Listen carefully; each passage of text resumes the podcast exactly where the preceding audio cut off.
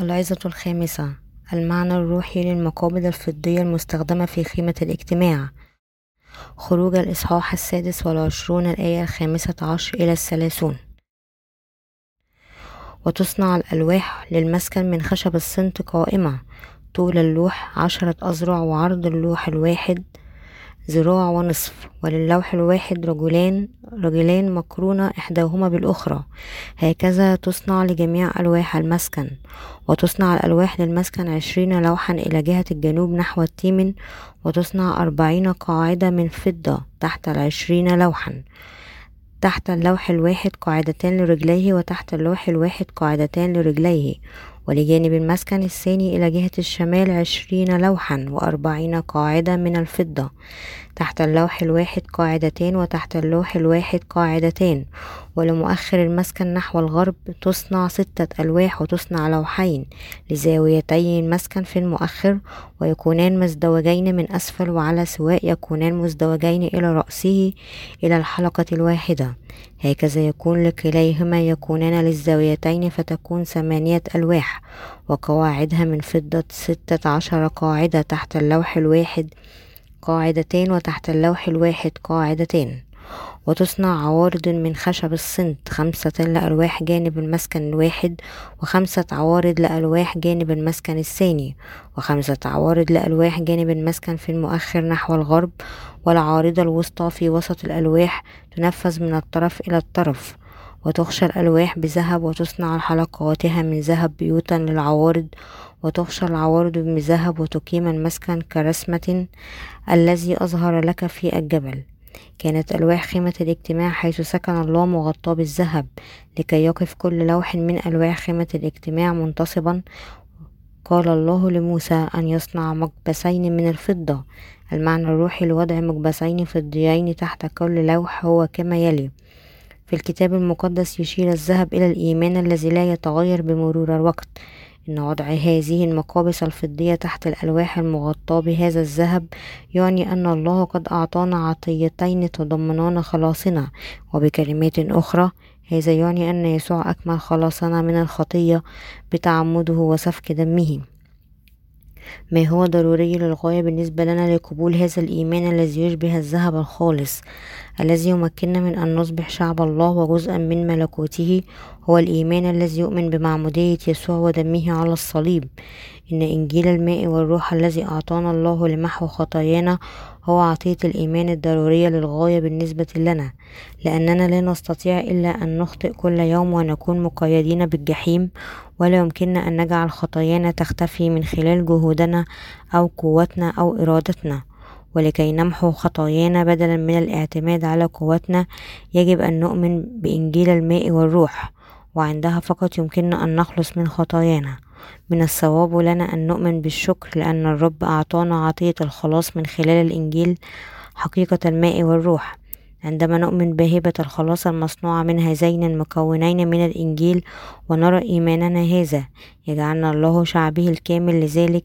إذا كان لا يزال لديك أي خطية في قلبك فيجب أن تخلص بالكامل من خلال الإيمان بإنجيل الماء والروح الذي أعطانا الله كعطية له لخلاصنا. كثير من الناس الذين يعيشون في العالم يريدون أن يصبحوا شعب الله. لكي نصبح شعب الله يجب علينا أن نعكس أنفسنا بنور كلمة الله ونفحص أنفسنا وفقا لذلك. وبعد ذلك سنجد أننا جميعا خطاة ليس لدينا ما نحتج عليه. حتى لو تمت دينونتنا على خطايانا نحن الذين نخطئ كل يوم ضد الناموس. إن ذواتنا الحقيقية هي التي لا يسعنا إلا أن نعيش حياتنا متغلغلة في الإثم والخطية في انتظار دينونتنا وبالنظر إلى هذا يمكننا أن نصبح شعب الله. هكذا أدركنا الحاجة إلى الحصول على عطيتي الخلاص اللتين أعطانا إياهما الله لكي نصبح شعبه وبالنسبة لنا الرب هو المخلص الذي وضع كل خطايانا بالخيط الأزرق والأرجواني والقرمزي والكتان المنسوج الناعم المعمودية التي تلقاها يسوع من يوحنا المعمدان والدم الذي سفكه على الصليب. خلصنا من خطايانا. هذان العنصران لا غنى عنهما لخلاصنا لذلك لا يمكن لأحد أن يصبح شعب الله دون أن يؤمن بهذه الحقيقة. ومن خلال هاتين الهبتين من الخلاص التي أعطانا إياها يمكننا حقا أن نصبح شعبه. إن كوننا أصبحنا أبناء الله لا علاقة له على الإطلاق بأعمالنا الصالحة وخلصنا خلاصنا من خطايانا وكل إدانة الخطية. أمر ممكن من خلال أعمال معمودية يسوع وسفك الدماء. وبالإيمان بإنجيل الماء والروح أصبحنا أبناء الله. إيماننا الذي يشبه الذهب الخالص قد بنى بتلقي عطايا الله هذه. وفي صنع خيمة الاجتماع وضع الله مقبسين في الديين تحت كل لوح تخبرنا هذه الحقيقة أن يسوع جاء للأرض وأخذ أسامي البشرية بتعمده من يوحنا المعمدان في نهر الأردن وتحمل دينونة الخطية بحمل هذه الخطايا إلى الصليب والموت عنها. أنت وأنا الذين نعيش في هذا العصر يجب أن نعرف أنفسنا الخاطئة. وأولئك الذين يعرفون أنفسهم أمام الله يجب أن يدركوا أنه لأن الرب جاء إلى هذه الأرض وأخذ خطاياهم بتعمدهم من قبل يوحنا المعمدان مات على الصليب فقد خلصهم من خطاياهم وإدانتهم. عندما نؤمن بهبة الخلاص وننال مغفرتنا لخطايانا كهذه فإننا نصبح أبناء الله. ولأن الرب خلصنا بمعموديته ودم الصليب خلصنا من الخطية. إذ لم يفعل ذلك فلن نتمكن من تحرير أنفسنا تماما من الخطية بمفردنا تظهر لنا المقابس الفضية لألواح خيمة الاجتماع أن مغفرتنا للخطايا هي بالكامل عطية من الله تتحقق من خلال الخيط الأزرق والأرجواني والقرمزي ولأن الله منحنا نعمة الخلاص بالخيط الأزرق والأرجواني والقرمزي يمكننا أن نخلص بالكامل بالإيمان. فقط أولئك الذين هم فقراء في الروح والذين يعترفون بأنهم لا يستطيعون تجنب سوى أن يكونوا مقيدين إلى الجحيم بسبب خطاياهم هم المؤهلون لتلقي خلاص الله المعطى من خلال الخيط الأزرق والأرجواني والقرمزي فقط أولئك الذين يحزنون ويحزنون على أنفسهم على أنهم مصيرهم الجحيم. هم المؤهلون لتلقي عطية الخلاص التي منحها الله. أولئك الذين يؤمنون بالحق الذي يتجلى في الخيط الأزرق والأرجواني والقرمزي والكتان المنسوج الناعم وإنجيل الماء والروح الذي أعطاه الله الآب من خلال يسوع المسيح. يمكن أن يخلصوا من خطاياهم ليصبحوا أبناء الله. إن خلاصنا من كل خطايانا هو بسبب عطية الخلاص التي أعطاها الله إياها. لهذه تقول رسالة أفسس. الآية الإصحاح الثاني الآية الثامنة. بالنعمة خلصنا. إن كوننا أصبحنا أبناء الله هو أيضا لأننا أمنا بهبة الخلاص هذه بالنظر إلى هذا. ما الذي نتباهى به بعيدا عن التفاخر لا يسعنا إلا أن نسبح الله ونعترف بأننا لسنا نحن بل الله الذي خلصنا. بصراحة لم يكن بإيماننا أن نخلص من خطايانا لو لم يخلصنا الله بالخيط الأزرق والأرجواني والقرمزي والكتان المنسوج الناعم الحقيقة الواردة في الخيط الأزرق والأرجواني والقرمزي والكتان المنسوج الناعم مصنوعة من قوة إنجيل الماء والروح إنه يكشف حقيقة الخلاص أن يسوع المسيح ولد على هذه الأرض وأخذ خطايا البشرية مرة واحدة وإلى الأبد بتعمده من قبل يوحنا في نهر الأردن. ومات على الصليب وقام من بين الأموات مرة أخرى لأن النعمة التي خلصنا بها الله كاملة جدا فهي أكثر من كافية لتجعلنا غير كافيين. في الجسد والمملوئين بالخطية كاملين بالإيمان لتقيمنا كأعمدة ملكوت الله وتحولنا إلى شعب الملكوت. هل ما زلت لا تعرف من أنت حقا حتى يحين تؤمن بيسوع؟ في الوقت الحاضر تتوفر مئات القنوات التلفزيونية للعرض من التلفزيون أو القنوات الفضائية وتعمل هذه القنوات لمدة أربعة وعشرين ساعة في اليوم وتحمل برامجها المتخصصة وتبهر المشاهدين باستمرار. من بين هذه القنوات فالقنوات المتخصصة الأكثر نجاحا تجاريا هي قبل كل شيء قنوات البالغين هناك العديد من قنوات البالغين تتوفر جميع أنواع المواد الإباحية للعرض ببساطة عن طريق التقليب عبر القنوات. نتيجة لذلك ينغمز الكثير من الناس في العصر. في مثل هذه الأفلام والأسوأ هو أن هؤلاء الناس لم يعودوا يعتبرون سلوكياتهم البذيئة خطايا. ولكن يشير الكتاب المقدس إلى أن الزنا والفجور التي تخرج من كل إنسان هي خطايا واضحة. مرقس الإصحاح السابع الآية الحادية والعشرون إلى الثالثة والعشرون. ألسنا إذا جميعا ممتلئين بالخطية؟ قال الله. مرارا وتكرارا أن الخصائص الجوهرية فينا هي خطية وأن أجرة الخطية هي موت وأن الخطية تجلب الموت عندما تنمو بالكامل. لكن هل نعترف بذلك حقا؟ كيف هذا؟ هل يمكننا الهروب من خصائص الخطية المتأصلة فينا بإغلاق أعيننا وتغطية أذاننا؟ لا يسعنا إلا أن نرتكب كل الخطايا بخيال عقولنا وأفكارنا وبغض النظر عن مقدار ما نقول لأنفسنا أنه يجب علينا الابتعاد عن مثل هذه الخطايا. فإنها كلها تذهب ثدي في الواقع. جسدنا لا يمكننا أن نصبح قديسين كاملين لا يرتكبون خطية جسدية ولكن لدينا في الواقع تقارب للخطية دون رغبة في الابتعاد عنها. إن جسد وقلوب البشر يعيدون دائما عن الأشياء المقدسة وصحيح أنهم لا يريدون فقط أن يكونوا أقرب للخطية ولكنهم يريدون ارتكاب خطايا أكبر. كل واحد منا هو كتلة من الخطية والآثام ولذلك نحن منحنون منحطون في جوهرنا الأساسي البذاءات التي ربما لمحناها تحترق في ذاكرتنا لفترة طويلة والبقايا العالقة تزعج عقولنا. هذا لأن قلب كل إنسان ليس أكثر من كتلة من الخطية في جوهرها الأساسي ويجب أن نعترف بصدق بمثل هذه الصفات لأنفسنا أمام الله كجموع من المخطئين. ومن الحكمة بالنسبة لنا أن ندرك أننا مقيدون بالجحيم. بدينونة الله البر ونطلب منه خلاصنا. ألم يكن نابليون بونابرت المستحيل هو كلمة لا توجد إلا في قاموس الحمقى يحاول العديد من المسيحيين إظهار برهم كما لو أنهم يستطيعون تجنب الخطية على الإطلاق لأنفسهم لكن هذا يشبه مواجهة تحدي كبير ضد الله مثل هذا الإيمان المتحدي يتركهم عالقين كأشرار ويرفضون قبول بر الله ويرفضون حتى محبة الخلاص. هل تعتبرون أنفسكم جيدين؟ هل تعتقد بمفردك أن لديك إحساسا قويا بالعدالة لا يمكن أن يتسامح مع أي اسم على الإطلاق تحت أي ظرف وبأي شكل؟ هل تعتقد أنك بار بطريقة ما أمام الله لمجرد أنك تحفظ وصايا الله في قلبك كل يوم وتحاول طاعتها والعمل بها في حياتك إذا كان شخص ما لا يعرف عطية ونعمة الخلاص التي أعطاها الله إياها ويحاول فقط أن يتصرف ببر حتى عندما يظل قلبه خاطئا فكل ما يفعله هو مجرد التظاهر بأنه بر ببر البشر القذرين. إن صلاح هؤلاء الناس لا يمكن أن يمكنهم من أن يصبحوا أعمدة بيت الله وهم مجرد كتلة من الخطية عديمة الفائدة.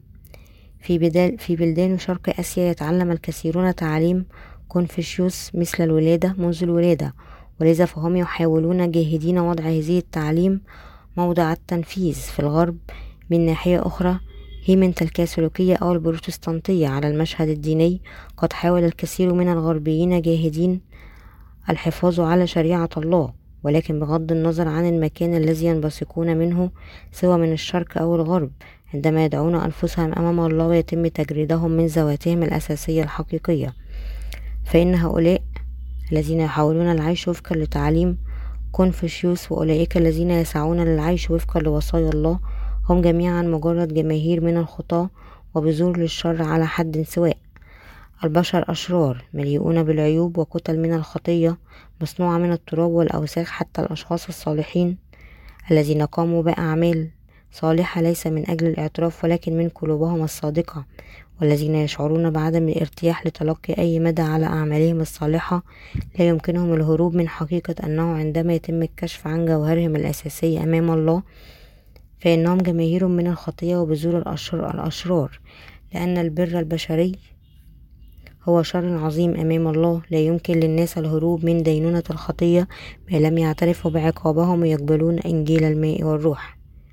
أي محبة الله أمام الله لا يمكن ترجمة كل الجهود البشرية إلى أي خير وإرادة البشرية قذرة أمامه فقط. الطبيعة الأساسية للبشرية ليست سوى التراب والخشب والبرونز البشر هم نوع من الخشب لا يمكن رفعه عند مدخل بيت الله إلا إذا قام أولا بتغطيتهم بالذهب. وبدون نعمة الخلاص التي منحها الله فهم ليسوا أكثر من برونز لا يمكن إلا أن يواجهوا دينونة النار. إذ لم نؤمن بهبة الخلاص وأن يسوع المسيح المسيح قد اعتمد في شكل وضع الأيدي ونزف حتى الموت فسنبقى كخطاة على هذا النحو. فإن أولئك الذين لا يعرفون أنهم كائنات شريرة أمام الله والذين لم ينالوا عطية الله للخلاص هم حقا يرسى لهم. قبل أن نعترف بر الله كان برنا هو معيار حياتنا. أنا أيضا كنت هكذا عندما لم أكن أعرف عطية الله للخلاص ولم يكن لدي إيمان حقيقي. في الواقع لم يكن لدي بر خاص بي لكنني ما زلت أفكر في علي أن أنني لائق لذلك منذ طفولتي.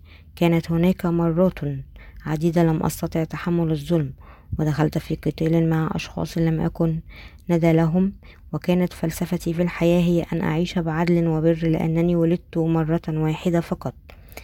وسأموت مرة واحدة كانت أفكاري أفضل الموت على أن أعيش حياة لا قيمة لها مثل هذه ولا أفعل شيئا آخر سوى الأكل. إذا كان هذا هو كل ما تدور حوله الحياة فلا فرق بين أن أموت الآن أو أعيش لمدة خمسون عاما أخرى. العيش هكذا ممل ومثير للإشمئزاز. العيش بدون أي معنى بدون أي هدف وغير قادر على فعل أي شيء صالح بدون سبب عظيم في الحياة هو الجحيم نفسه. ماذا هو الجحيم بعد كل شيء؟ أن يعيش الرجل مثل الخنزير يأكل فقط ويطعم بطنه كل يوم حتى يموت هو جحيم الإذلال. ولكنني في الواقع لم أكن أكثر من مجرد كتلة من الخطية أمام بر الله ولم أكن شخصا يمكنه الاحتفاظ حتى بواحد من قوانين الشريعة الستمائة والثلاثة عشر ناهيك عن الوصايا العشر. حقيقة أن لدي الإرادة للحفاظ عليها كانت في حد ذاتها عملا من أعمال الإثم. تمرد على كلمة الله التي تعلن أنت كائن شرير ولا يستطيع إلا أن يرتكب خطية وقفت ضد الله. كل بر البشرية تبين أنه إثم فقط أمام الله. الحقيقة هي أن البشر ببساطة لا يمكن أن يكونوا أبرارا. وفي الواقع هذا العصر الحالي هو العصر الأخير الذي اجتاحت تياره ثقافة الانحطاط والفساد وتغلغل فيه الخطية. وهذا يعني أن جسدنا يمسك باستمرار بمثل هذه الخطايا الفاسدة والبذيئة وأننا نرتكب هذه الخطايا في حياتنا في الواقع يتم جر جسدنا بهذه الخطايا التي لا توصف ولا يمكن العثور على أي صلاح على الإطلاق فيه. كنا أبرارا وممتلئين بالخطية ولكن الرب جعلنا الآن شعبه بإنقاذنا من كل خطايانا بإنجيل الماء والروح. كنا جميعا أبرارا ولكن من خلال عطية الخلاص أنقذ الرب كائنات مثلنا من خطايانا. وكانت ألواح المكان المقدس بيت الله التي يبلغ ارتفاع كل منها أربعة وخمسة من عشرة متر وعرضها ستمائة وخمسة وسبعون مليمتر مغطاة بالذهب ومرفوعة كجدران للمكان المقدس تحت كل لوحة تم وضع مكبسين فضيين. وتظهر هذه التجاويف الفضية هنا أن الله قد خلصك وأنا بالكامل بنفسه. الحقيقة هي أن الله قد خلصنا من الخطية من محبته وفي هذه المحبة جاء يسوع المسيح إلى الأرض واعتمد ليحمل كل خطايانا وتحمل دينونة خطايانا بموته على الصليب وبذلك خلصنا من كل خطايا العالم وكل إدانة بالإيمان بهبة الخلاص التي أعطانا إياها والدنا ثانيا. عطية الخلاص هذه التي هي وهبها الله غير قابلة للفساد. الخلاص الذي أعطانا, أعطانا إياه الرب نشأ من معمودية ودم يسوع ولطخ كل خطايانا بالكامل ونظيفا ولأن الرب خلصنا من خطايانا كان من الممكن أن نخلص أنا وأنت بالكامل من الخطايا التي ارتكبناها وسنرتكبها بعقولنا وأفكارنا. ومن خلال الإيمان بهبة الخلاص التي أعطانا الله إياها في قلوبنا أصبحنا قديسين قديسيه السمينين من خلال ألواح خيمة الاجتماع. إذا أخرجنا إيماننا بمعمودية ودم يسوع فلن يبقى شيء فينا. لقد كنا جميعا كائنات لابد أن تدان بسبب الخطية. لقد كنا مجرد بشر لابد أن نرتجف أمام موتنا المؤكد وفقا لشريعة الله التي تعلن أن أجرة الخطية هي موت. وكان علينا أن ندرك ونحزن على دينونة النار البارة البارة التي تنتظرنا وهذا هو السبب في أننا لا شيء. إذا تركنا إيماننا في إنجيل الماء والروح وإذ نعيش الآن في عصر تتخلله الخطية يجب ألا ننسى أبدا أن مصيرنا كان مجرد انتظار الدينونة بالجحيم. وهذا هو ما كنا عليه ومع ذلك فقد منحتنا النعمة بالكامل لأن الله أعطانا خلاص الماء والروح. ولقد جاء المسيح إلى الأرض واعتمده يوحنا المعمدان وسفك دمه ومات على الصليب وقام من بين الأموات. وعلى الرغم من أننا غير كافيين في الجسد إلا أن أعمالنا وزملائنا في العمل ووزرائنا وأن نكرز بإنجيل الماء والروح في, العالم على الرغم من أن هذا العصر فاسد. لأننا نؤمن بإنجيل الماء والروح فقد تمكنا من خدمة الرب بنقاء متحررين من أي شر. إن حصولنا على هذا الفكر ليس بسبب إرادتنا ولكن لأن الرب قد أعطانا القداسة من خلال كسوتنا في نعمة الخلاص. ولأن الرب خلصنا من خطية والدينونة فلبسنا قوة هذا الخلاص. ولهذا السبب بالكامل تمكنا من خدمة الرب بنقاء. لأن الرب قد خلصنا من خطايانا بالماء والروح. حقا لا يمكننا أن نكرس بالإنجيل في العالم بأسره لولا نعمة ربنا. إن نشر إنجيل الماء والروح في جميع أنحاء العالم وخدمة هذا الإنجيل بحتة. لم يكن ممكنا على الإطلاق لولا نعمة الرب. إنه مائة في المائة بنعمة خلاص الله أن نتمكن أنا وأنت من أن نعيش حياتنا الإيمانية للدفاع عن هذا الإنجيل الحقيقي وخدمته. لقد أصبحنا أعمدة ملكوت الله وشعب هذا الملكوت بالإيمان. ولأن الرب أعطانا الإيمان مثل الذهب يمكننا الآن أن نعيش في بيت الله في هذا العصر الذي يغطى فيه العالم الخطية. هذه هي الطريقة التي أصبحنا فيها أبرارا بالإيمان. كيف يمكن أن نصبح أبرارا؟ كيف استطعنا أن نسمي أنفسنا أبرارا عندما لا يوجد صلاح فينا؟ كيف يمكن لمثل هذه الكائنات الخاطئة مثلك وأنا أن تصبح بلا خطية؟ هل يمكن أن تصبح بلا خطية وبرا ببرك ببر جسدك؟ أفكار الجسد وجهودك وأفعالك هل يمكن لأي من هذه أن يحولك إلى شخص بار؟ ليس لديك خطية على الإطلاق. هل يمكن أن تصبح بارا فقط بالإيمان بإنجيل الماء والروح؟ هل يمكن أن تصبح بارا بإيمان بخلاص الله الذي يتجلى في الخيط الأزرق والأرجواني والقرمزي والكتان المنسوج الناعم؟ هل يمكن أن تصبح بارا دون أن تؤمن بخلاصك من خلال إنجيل الماء والروح؟ الذي حققه المسيح وأعلن في كلمة الله. لا يمكن أن تصبح هكذا وباختصار من خلال الإيمان بالخيط القرمزي فقط لا يمكننا أن نصبح صالحين. ولأن يسوع المسيح خلصنا والمسيح تحمل خطايا العالم وبما في ذلك كل خطايا حياتنا. من خلال المعمودية التي تلقاها من يوحنا المعمدان ليمحو خطايانا نيابة عنا. فأصبحنا أبرارا بالإيمان كما قبل الحيوان الذبائحي في العهد القديم. الخطية عندما وضع الخطاة أو رئيس الكهنة أيديهم على رأسه. لأن يسوع المسيح أخذ خطايانا من خلال المعمودية التي تلقاها من يوحنا المعمدان فقد استطاع أن يسلم نفسه بهدوء وسمر من خلال يديه ورجليه عندما صلبه الجنود الرومان على الصليب معلقا على الصليب وسفك يسوع دمه الذي كان في قلبه. واحتضن المرحلة الأخيرة من خدمته من أجل خلاصنا صارخا لقد أكمل يوحنا الإصحاح التاسع عشر الآية الثلاثون بعد أن مات هكذا وقام مرة أخرى من بين الأموات في ثلاثة أيام وصعد لملكوت السماوات وبالتالي أصبح مخلصنا بإعطائنا الحياة الأبدية من خلال تحمل خطايا العالم من خلال المعمودية التي تلقاها من يوحنا المعمدان وبصليبه وقيامته وصعوده وأصبح يسوع مخلصنا الكامل. الإيمان بالدم المسفوك على الصليب وحده وعقيدة التقديس التدريجي لم تنجيك من خطاياك وحدها على الإطلاق. لا يمكن المسيحيين أن يخلصوا من خطاياهم بالإيمان فقط بدم يسوع على الصليب لأن الناس يرتكبون الخطية كل يوم بأعينهم وأفعالهم ولا يمكنهم محو أي من خطاياهم بمجرد الإيمان بدم الصليب وحده. واحدة من أكثر المظالم انتشارا التي ترتكب في حياة الناس هي الفجور الجنسي عندما تسود ثقافة الجنس الصريح والفاحش هذا العالم فإن هذه الخطية الخاصة متأصلة في جسدنا. يوصينا الكتاب المقدس بعدم ارتكاب الزنا ولكن حقيقة اليوم هي أنه بسبب الظروف المحيطة بنا. ينتهي الأمر بالكثير من الناس إلى ارتكاب هذه الخطية حتى وهم لا يريدون ذلك. ويعلن الله أن امتلاك أفكار شهوانية فقط هو ارتكاب فعل الزنا نفسه. ومع ذلك فإن ما تراه أعيننا كل يوم وهو فاحش لذلك يرتكب الناس مثل هذه الخطايا البذيئة كل دقيقة وثانية. إذا كان هذا هو الحال فكيف يمكن تقسيمهم لدخول ملكوت الله بتقديم صلواتهم للتوبة؟ كيف يمكن أن يصبحوا أبرارا هل تصبح قلوبهم صالحة عندما يؤدبون أنفسهم لفترة طويلة ويقدسون بطريقة ما عندما يشيخون؟ هل يمكن أن تصبح شخصيتهم مكر هل يصبحون أكثر صبرا بالطبع؟ لا. ما يحدث هو العكس تماما. عندما يتقدم الناس في السن يصبحون ساخنين ونفاذ الصبر مع الشيخوخة تأتي التغيرات الهرمونية. وحتى أولئك الذين كانوا صبورين جدا من قبل يجدون صعوبة في تهدئة غضبهم وإحباطهم وهم يفكرون بشكل متزايد في أنفسهم قبل أن يفكروا في الآخرين.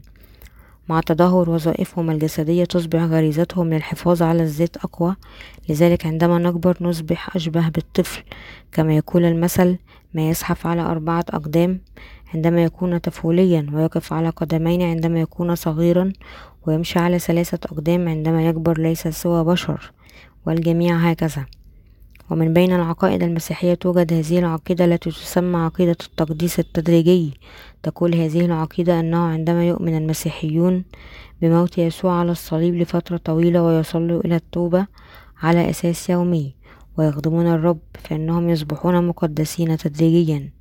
يدعى أنه كلما مر الوقت منذ أن بدأنا نؤمن بيسوع كلما جعلنا شخصا لا علاقة له بالخطية وأعماله صالحة وأنه بحلول الوقت الذي يقترب فيه الموت سنكون أصبحنا مقدسين بلا خطية تماما ويعلم أنه أننا نظرنا لأننا قدمنا صلوات التوبة. فقد يتم غسلنا بالتأكيد من خطايانا كل يوم كما يتم غسل ملابسنا. وبالتالي عندما نموت في النهاية نذهب إلى الله كشخص أصبح برا. هناك العديد من المسيحيين الذين يؤمنون ولكن هذه ليست سوى تكهنات افتراضية تستحضرها أفكار من صنع الإنسان. تقول رسالة روميا الإصحاح الخامس الآية التاسعة عشر لأنه كما كما بمعصية الإنسان الواحد جعل الكثيرون خطاة هكذا أيضا بإطاعة الواحد سيجعل الكثيرون أبرارا. يخبرنا هذا المقطع أننا جميعا بلا خطية بطاعة رجل واحد. لقد حقق يسوع المسيح ما لم أستطع أنا وأنت فعله عندما جاء شخصيا إلى هذه الأرض مع العلم جيدا بأننا وأنت لا نستطيع أن نحرر أنفسنا من خطايانا. من خلال طاعة إرادة الله الآب يمكن ليسوع المسيح أن يتمم خلاصنا شخصيا. والذي يعرف أيضا باسم مغفرة خطايانا طاعة مشيئة الله كمسيا ومنحنا يسوع نعمة الخلاص من خلال معموديته وموته على الصليب والقيامة من خلال إعطائنا هبة الخلاص وتمام يسوع مغفرة الخطية تماما والآن بالإيمان ألبسنا نعمة هذا الخلاص ولأن الرب تمم خلاصنا تماما من الخطية. التي لم يمكن من الممكن تحقيقها بأعمالنا أو استحقاقاتنا. كثير من الناس لا يؤمنون بالمعمودية التي تلقاها يسوع ولكن بدلا من ذلك يؤمنون فقط بالدم الذي سفكه على الصليب ويحاولون أن يتقدسوا من خلال أعمالهم. حتى عندما أخذ يسوع كل الذنوب البشرية عندما عمده يوحنا المعمدان لا يزال الناس لا يؤمنون بهذه الحقيقة. ويخبرنا متى الإصحاح الثالث أن أول شيء فعله يسوع في حياته العامة هو أن يعتمد على يد يوحنا المعمدان لقد أخذ يسوع خطايانا بتعمده من قبل يوحنا ممثل البشرية جمعاء وأعظم جميع الذين ولدوا من النساء. ومع ذلك هناك الكثير من الناس الذين يتجاهلون الحقيقة مثل هؤلاء الناس يؤمنون بيسوع دون أن يؤمنوا بمعموديته ويمدحون بحرارة الدم الثمين الذي سفكه على الصليب لديهم الكثير من التعاطف مع موت يسوع على الصليب فإنهم يثيرون مشاعرهم ويصنعون كل أنواع المضارب في تسبيحهم ويغنون بأعلى أصواتهم. هناك قوة هناك قوة قوة عمل عجيبة في دم الحمل. هناك قوة هناك قوة قوة عمل عجيبة في دم الحمل السمين. إنهم يحاولون الذهاب إلى الله أي أنهم يغذون عواطفهم ونشاطهم وقوتهم. ويجب أن تدرك أنه كلما فعلوا ذلك زاد عدد الخطايا التي ينتهي بهم الأمر بها وأصبحوا أكثر نفاقا. عندما يتعلق الأمر بالإيمان بيسوع فإن خدمتين رشيقتين ليسوع ضرورتين للغاية. ما هي؟ أحدهما هو يسوع أخذ خطايانا بالمعمودية والآخر هو أنه دفع أجرة الخطايا بحمل خطايا العالم إلى الصليب وصلبه له. كل من يؤمن بالكامل بهاتين الخدمتين الجميلتين ليسوع يمكن أن يصبح بارا بالتأكيد. إن إيماننا بمعمودية يسوع ودمه هما محور عطية خلاصه ويجعلنا نقف بثبات في بيت الله. جعلنا شعبه الذي لا تشوبه شائبة من خلال الإيمان بإنجيل الماء والروح. نتلقى الإيمان مثل الذهب الخالص الذي لا يتغير إلى الأبد. نصبح القديسين الذين تلقوا خلاص ومغفرة الخطية الكاملة. عصر اللاهوت مقابل عصر إنجيل الماء والروح. باستثناء فترة الكنيسة الأولى منذ إعلان مرسوم روما في ميلانو عام 313 ميلادية كانت المسيحية تنشر إنجيل الصليب فقط الذي يستبعد معمودية يسوع. من فترة الكنيسة المبكرة إلى 313 ميلادية قبل أن تتدهور المسيحية كمجرد دين كانت تبشر بإنجيل الماء والروح بقوة. ولكن بعد ذلك سيطرت الكنيسة الكاثوليكية الرومانية على العالم الديني في العالم الغربي ثم من أوائل القرن الرابع عشر بدأت الثقافة التي ركزت على شيء من الأفكار التي من صنع الإنسان ودعت إلى استعادة الإنسانية في الظهور من إيطاليا وكان هذا يسمى عصر النهضة. وبحلول القرن السادس عشر بدأ التيار الخفي لهذه الثقافة الإنسانية التي بدأت في إيطاليا في الانتشار في جميع أنحاء العالم الغربي. وبدأ العلماء, العلماء الذين درسوا الفلسفة الإنسانية من صنع الإنسان في دراسة اللاهوت تفسير الكتاب المقدس بمنطقهم ووجهات نظرهم الخاصة وبدأوا في بناء عقائد مسيحية مختلفة. ولكن لأنهم لم يعرفوا الحق لم يتمكنوا من فهم الكتاب المقدس بشكل صحيح. وكان هناك الكثير من المقاطع الصعبة في الكتاب المقدس ونتيجة لذلك دفعتهم إلى تلفيق عقائدهم المسيحية من خلال دمج معرفتهم العلمانية مع وجهات نظرهم الفلسفية. هكذا نشأت الكالفينية والأرمنية والأصولية والليبرالية واللاهوت الجديد والمحافظة والعقلانية والنقد العالي واللاهوت الصوفي والتعددية الدينية ولاهوت الانحراف وحتى لاهوت موت الله. قد يبدو تاريخ المسيحية طويلا ولكنه في الواقع ليس طويلا. لمدة ثلاثمائة عام منذ فترة الكنيسة المبكرة وكان بإمكان الناس التعرف على الكتاب المقدس وسرعان ما تبع ذلك عصر العصور الوسطى. والعصر المظلم للمسيحية خلال هذه الحقبة كانت قراءة الكتاب المقدس نفسه جريمة يعاقب عليها بالإعدام بقطع الرأس. لم يكن حتى أواخر القرن السابع عشر بدأت رياح اللاهوت تهب ثم بدأ أن المسيحية تزدهر. في أواخر القرن الثامن عشر والتاسع عشر كما نما اللاهوت نابضة بالحياة ونشطة ولكن الآن كثير من الناس قد سقطوا. إذا كنتم مسيحيين فيجب عليكم الآن أن تعرفوا وتؤمنوا بخلاص هذه الحقيقة أن يسوع جاء للأرض وأخذ أسامي العالم بتعمده من يوحنا المعمدان. وعلى الرغم من هذه الأدلة أمامك هل ما زلت تتجاهل هذه الحقيقة ولا تحاول حتى معرفتها ولا تؤمن بها؟ إذا كان الأمر كذلك فلا يمكنك القول أنك تؤمن حقا بيسوع كمخلصك إذا كان هذا هو الحال فأنت ترتكب خطية السخرية من يسوع وخفض اسمه واحتقاره وأنت ترتكب خطية التجديف على اسم يسوع والسخرية من الله بمحض إرادتك. جاء يسوع على الأرض ليختفي خطايانا. وفقا لهذا الغرض بالذات من مجيئه فقد اعتمد ليحمل كل خطايانا ويحمل خطايا العالم وصلبه حمل إدانة كل تلك الخطايا. ولكن على الرغم من هذه الحقيقة السماوية لا يزال الكثير من الناس لا يؤمنون بخلاص يسوع ونتيجة لذلك يرتكبون مثل هذه الخطية التي لا تغتفر ضد الله. من خلال استبعاد معمودية يسوع من خطة الخلاص التي حققها يسوع والإيمان بأي طريقة تبدو مناسبة ولا يمكن أن يلبسوا نعمة الخلاص ولكن على الرغم من كل هذه الحقائق لا يؤمن العديد من المسيحيين بالحق كما هو أن يسوع لطخ كل خطاياهم ولكن بدلا من ذلك يتبعون أفكارهم الخاصة ويؤمنون بأن حقائق ملتوية يريدون أن يؤمنوا بها. لكن إجابة الخلاص التي خطط لها الله كما هي يتم قبول مغفرة الخطية الأبدية بالمعمودية بدم بيسوع والصليب وقيامته. فقد ارتفع عدد لا يحصى من الناس الذين يؤمنون بيسوع من خلال إخراج المعمودية التي تلقاها من حقيقة الخلاص. وسوء الفهم وسوء الإيمان بالمعادلة التالية لجعلها صحيحة. الإيمان بيسوع الصليب وقيامته زائد صلوات التوبة زائد العمل الفاضلة الخلاص الذي حققته التقديس. أولئك الذين يؤمنون بهذه الطريقة يقولون فقط بكلماتهم أنهم تلقوا مغفرة خطاياهم ولكن الحقيقة هي أن قلوبهم ممتلئة بالفعل بأقوام من الخطايا التي لا تزال دون حل. أولئك الذين يؤمنون فقط بصليب يسوع ينتهي الأمر بهم لمزيد من الخطايا. ولماذا لا يؤمنون بهذه الحقيقة كما يقال أن يسوع غفر خطاياهم بتعمده من يوحنا المعمدان؟ ولكن بدلا من ذلك تؤمنون بمثل هذه العقائد الكاذبة من صنع الإنسان حتى وأنتم تعلنون إيمانكم بيسوع. عندما نفتح باب فناء خيمة الاجتماع ونسير إلى الفناء سنرى مذبح المحرقة ثم مرحاض البرونز أي نوع من الأماكن هو مذبح المحرقة إنه المكان الذي تقدم فيه المحرقة إنه المكان الذي تدان فيه الذبائح التي حملت خطايا بني إسرائيل من أجلهم. أي نوع من المكان هو المغسلة إنه المكان الذي يتم فيه غسل الجثث وتطهيرها. وبعبارة أخرى إنه المكان الذي تغسل فيه القلوب التي تنجست بالخطية نظيفة. فقط عندما نمر بهذه العملية بالإيمان يمكننا أن نفتح باب خيمة الاجتماع وندخل لبيت الله. كانت واجهة بيت خيمة الاجتماع مصنوعة من الخيوط الزرقاء والأرجوانية والقرمزية والكتان المنسوج الناعم تم نسجها عن طريق تطريز الكتان المنسوج والخيط الأزرق والأرجواني والقرمزي لدخول ملكوت الله ويجب أن نؤمن بهذه الحقيقة.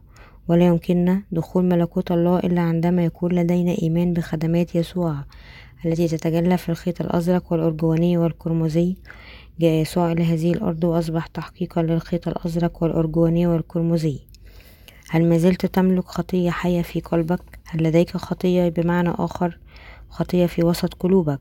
إذا كانت لديك خطية في قلبك حتى وأنت تؤمن الآن بيسوع فمن الواضح أن هناك مشكلة في إيمانك لأنك تؤمن بيسوع كمسألة دين فقط فإن ضميرك ليس نظيفا ولا يزال لديك خطية ولكن من خلال الإيمان بالله من خلال الحق الذي يتجلى في الخيط الأزرق والأرجواني والقرمزي والكتان المنسوج الناعم يمكنك أن تجعل ضمائرك نظيفة. حقيقة أنك تستطيع أن تدرك أنك خاطي بسبب معرفتك المدللة بيسوع. هي محدودة للغاية في حد ذاتها. لماذا؟ لأن أولئك الذين يدركون حقا أنه لا يزال لديهم خطية. سوف يدركون أنهم لا يستطيعون تجنب سوى أن يكونوا مقيدين بالجحيم بسبب هذه الخطية ويفعلون ذلك يمكنهم في النهاية أن يصبحوا فقراء بالروح. إذا كنت تريد حقا أن تتلقى مغفرة الخطية من الله حتى الآن فيجب أن تكون قلوبك, قلوبك مستعدة. أولئك الذين قلوبهم جاهزة أمام الله يعترفون له هكذا لقد أمنت بيسوع منذ فترة طويلة ولكن لا يزال لدي خطية في قلبي لأن أجرة الخطية هي موت لا يسعني إلا أن ألقي في الجحيم يا إلهي أريد أن أحصل على مغفرة الخطية هكذا يتعرفون على أنفسهم ككائنات خاطئة بالكامل أمام الله أولئك الذين يتعرفون على كلمة الله الذين يؤمنون بأن كلمة الله قد تحققت بالتأكيد. لا أحد غيرهم هم الذين قلوبهم جاهزة مثل هؤلاء الناس سوف يسمعون هذه الكلمة ويرون الكلمة بأعينهم ويؤكدونها ومن القيام بذلك سوف يدركون ذلك. آه لقد أمنت. خطأ طوال هذا الوقت وهناك عدد لا يحصى من الناس يرتكبون نفس الخطأ الآن. ومن خلال الإيمان بإنجيل الماء والروح بغض النظر عما قد يقوله الآخرون أو يفعلونه. سيحصلون بعد ذلك على مغفرة خطاياهم بشكل معصوم. عندما أفكر في عدد الأشخاص الذين يسيئون تصديق هذا العالم وعدد الذين يسيرون على الطريق الخطأ يتألم قلبي كثيرا أيها الإخوة والأخوات. إن الإنجيل الذي خلصنا به الرب من خطايانا قد تحقق بالمعمودية التي نالها يسوع والدم الذي سفكه على الصليب وأخذ يسوع خطايانا بمعموديته وتحمل كل إدانة الخطية بالدم. على الصليب وبالتالي خلصنا. يجب أن نؤمن بشكل لا لبس فيه أن الله خلصنا من خلال إعطائنا الإيمان الذي يؤمن بالحق الذي يتجلى في الخيط الأزرق والأرجواني والقرمزي والكتان المنسوج الناعم. أنا ممتن جدا في لحقيقة أن يسوع خلصك شخصيا بهذه الطريقة أنت وأنا. الذين نؤمن بإنجيل الماء والروح نحن دائما في سلام وقلوبنا لا تهتز أبدا. أولئك الذين خلصوا من خطاياهم يجب الدفاع عن إيمانهم من خلال الإيمان بإنجيل الماء والروح. هذا العالم مليء بالعقائد الشريرة لدرجة أنه حتى قلوب المولودين ثانيا يمكن أن تجرب وتدنس. ولهذا قال يسوع المسيح انظروا وتحرزوا من خمير الفريسيين وخمير هيرودس. مرقس الإصحاح الثامن الآية الخامسة عشر. ولا يمكننا حتى أن نحصى عدد هذه التعاليم المتدهورة الموجودة والتي تدنس قلوب الناس بمجرد سماعها مرة واحدة فقط. يجب أن ندرك كيف أن هذا العالم مغمور بالفجور الجنسي. نحن الذين نؤمن كما يجب أن نعرف بالضبط في أي نوع من العصر نعيش الآن من أجل الدفاع عن إيماننا. ولكن حتى ونحن نعيش في مثل هذا العالم الخاطئ. في قلوبنا هي الحقيقة التي لا يمكن تعويضها. بأن الرب خلصنا من خطايانا. إن كلمة الشهادة التي تشهد لخلاصنا الذي لا يتغير هي إنجيل الماء والروح. هذا العالم ليس من الحقيقة بل إنه مليء بكذابين الشياطان ومع ذلك فأخبرنا الله أن الأبرار يمكنهم التغلب على العالم من خلال إيمانهم بإنجيل هذه الحقيقة التي لا تتغير. يتغلب الأبرار على الشيطان وينتصرون على العالم.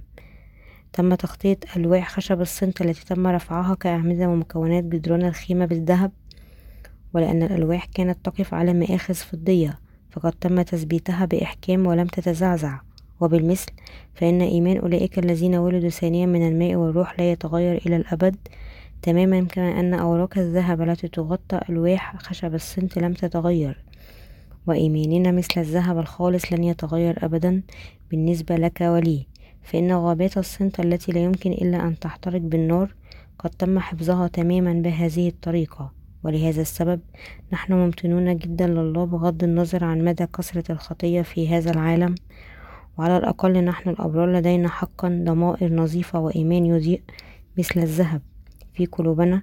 نحن الأبرار سنعيش جميعا حياة تتغلب على العالم بهذا الإيمان حتى يوم عودة الرب وحتى بعد دخولنا ملكوته. إيماننا الصادق لن يتزعزع تحت أي ظرف من ظروف لأنه مبني على الصخر. من الآن فصاعدا بغض النظر عما يحدث لنا ونحن نعيش على هذه الأرض حتى اليوم الذي نقف فيه أمام الرب. سندافع عن قلوبنا بالإيمان حتى لو تم تدمير العالم حتى لو كان هذا العالم يغرق في الخطية وحتى لو أصبح هذا العالم أسوأ من سدوم وعمورة في الماضي فلن نتبع هذا العالم لكننا نؤمن بالله بلا تردد وسنسعى وراءه وراء بره ونستمر في نشر خدمتي يسوع معمودية يسوع وموته على الصليب للخلاص نعمتي الله الحقيقية. أنا مندهش تماما من نعمة الله. كيف أصبحنا نؤمن بإنجيل الماء والروح هذا؟ لا يسعني إلا أن أكون ممتنا بلا حدود للكافية التي تعرفنا بها على هذا الإنجيل وأمنا به. وكيف وصلنا إلى القيام بأعمال الله الصالحة؟ بما أن إنجيل الماء والروح هو نعمة الله التي منحها لنا مجانا فإن كل ما يمكننا تقديمه لربنا هو فقط شكره بإيماننا. ونشر حقيقة هذا الإنجيل حتى يوم مجيئه أشكر الله الذي أعطانا هذه الحقائق.